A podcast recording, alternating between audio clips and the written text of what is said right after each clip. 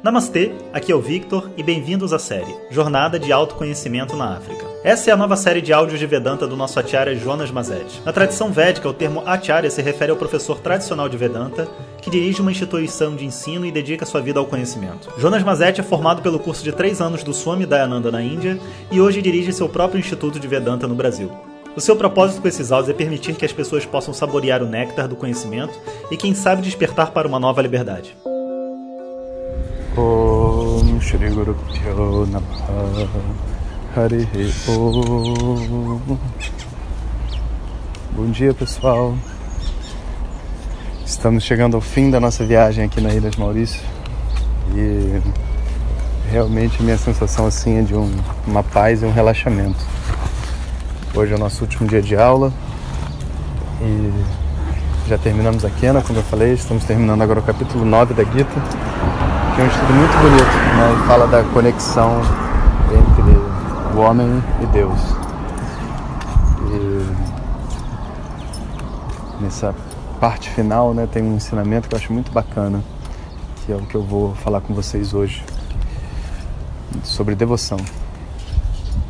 E antes de continuar, informo a todos, então, mais uma vez, para que o pessoal não se desespere, que todos que estão no grupo de WhatsApp, eu considero que estão me seguindo e, portanto, eu vou colocar o convite para vocês aqui né, do curso de meditação. E vai ter um questionário, vai ter aquele valor de 54 reais. A gente botou assim, doação mínima, né, para poder participar.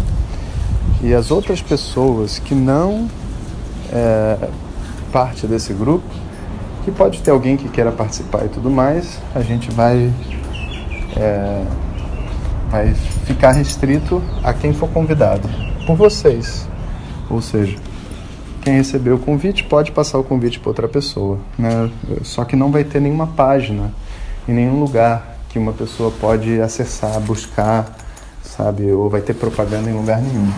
Essa é a ideia de ser na base do convite, é que as pessoas elas tenham que realmente se conectar a alguém que esteja acompanhando o nosso trabalho, seguindo os ensinamentos e você também só vai convidar pessoas que você acha que vão se beneficiar. E dessa maneira a gente forma uma corrente, né? Então, essa é a proposta, tá? Isso tudo vai ser feito só daqui a pouco. Eu ainda estou em viagem. Quando eu voltar, eu vou começar a fazer isso porque leva um tempo até todo mundo se inscrever, apesar da meditação só começar em dezembro. E cheguei aqui no meu quarto. Então, nesse meio tempo até lá, as pessoas podem ir se inscrevendo e se preparando, né? Bom, como eu estava dizendo, é, a devoção é um tema muito importante quando a gente envereda pela espiritualidade. E essa devoção, geralmente, ela é mal interpretada porque as pessoas só conhecem devoção de um ponto de vista religioso. Não, não se entende uma devoção que está além de religiões ou além de cultura. Né? Para estudar Vedanta, ou os Vedas de uma forma geral, você não precisa ser hindu, para falar a verdade, existe católico, judeu, um monte de gente de, de culturas diferentes e de origens diferentes, religiões diferentes estudando. Porque no entendimento dos Vedas, né, duas coisas são muito importantes de se notar.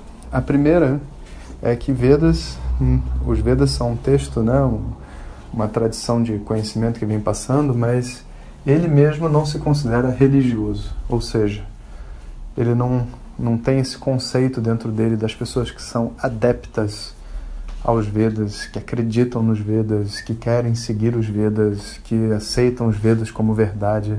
Toda esse, essa divisão das pessoas entre os fiéis e os não fiéis não existe nos Vedas. Inclusive, se você for, sei lá, num hospital ayurvédico, ninguém vai perguntar qual é a sua religião. Você vai perguntar assim: você quer ser curado? Se a gente souber curar você, a gente vai te dar o remédio.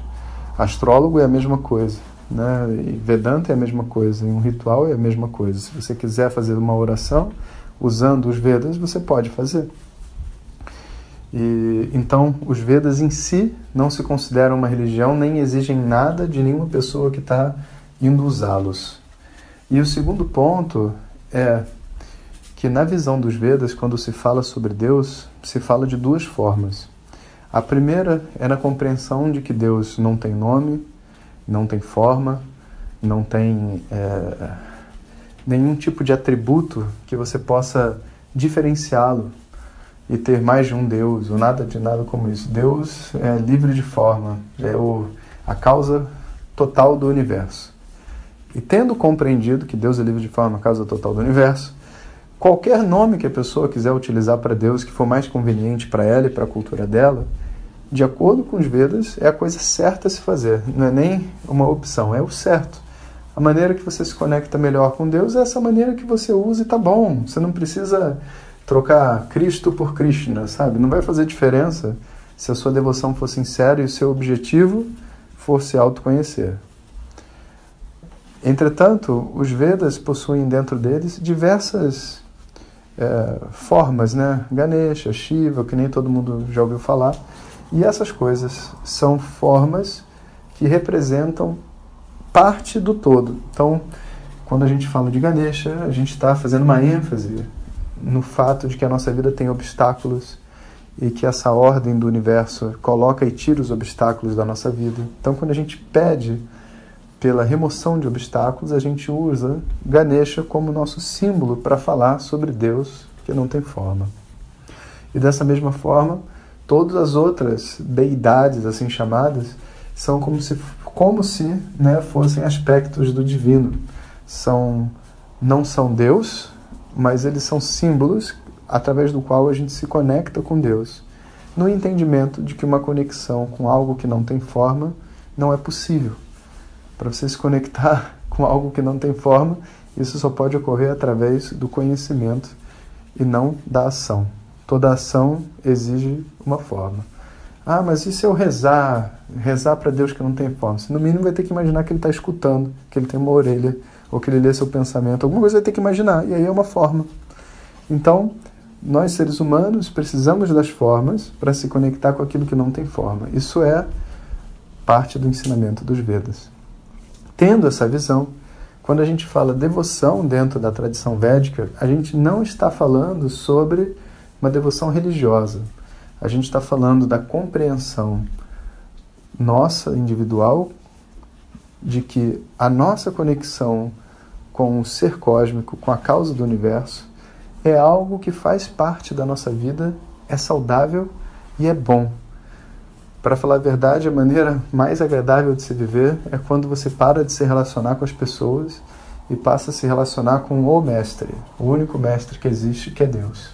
E você parte dessa atitude e vai percorrendo a sua vida. Toda vez que aparece alguma coisa para ser feita, você oferece de volta para ele. E nessa aparente é, religiosidade, né, que é uma maneira de dizer, o que existe é uma coisa muito pura e muito fundamental, que é a relação entre Criador e criatura. Toda relação entre Criador e criatura é repleta de amor, é abundante.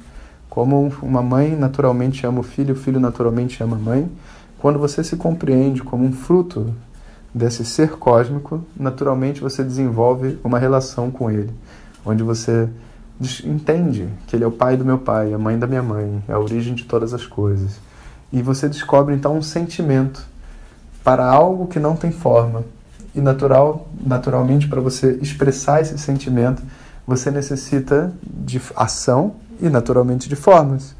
Então aí vem essa tecnologia, né, que a gente brinca essa tecnologia dos Vedas, que é mostrar para uma pessoa, né, o fazer o hacker, o hacker religioso, sabe? Você olhar para para um processo religioso onde uma pessoa faz uma oração e etc e entender que o que está acontecendo ali é as pessoas estão sendo conduzidas a expressar um sentimento por algo que não tem forma através de ações que são limitadas e finitas. E a verdadeira devoção, de acordo com os Vedas, não é a que tem um ritual elaborado, cheio de detalhes, muito cara, muito demorada e etc. Mas é aquilo que é simples e feito com muito amor e muita devoção, muita entrega, com um significado profundo e sincero. E de todos os propósitos de uma oração, a mais nobre de todas é a oração que é feita com o propósito de conhecer a Deus, que, que na verdade não é separado de conhecer a si mesmo. Aquele que conhece a Deus conhece a si mesmo, aquele que conhece a si mesmo também conhece a Deus. Então, deixo vocês com esse último ensinamento aqui da Ilhas Maurícios e no próximo áudio eu vou gravar para vocês o nosso veredito. Se ficamos com a Ilhas Maurício ou não ficamos com as Ilhas Maurício, com ashram e tudo mais. Tudo de bom para vocês e até amanhã. Hariom. Compartilhe com seus melhores amigos. E se você quiser receber nossas mensagens diretamente no seu WhatsApp, clique no link que vem junto com o título. Para outras informações, www.vedanta.com.br. Om Tat Sat.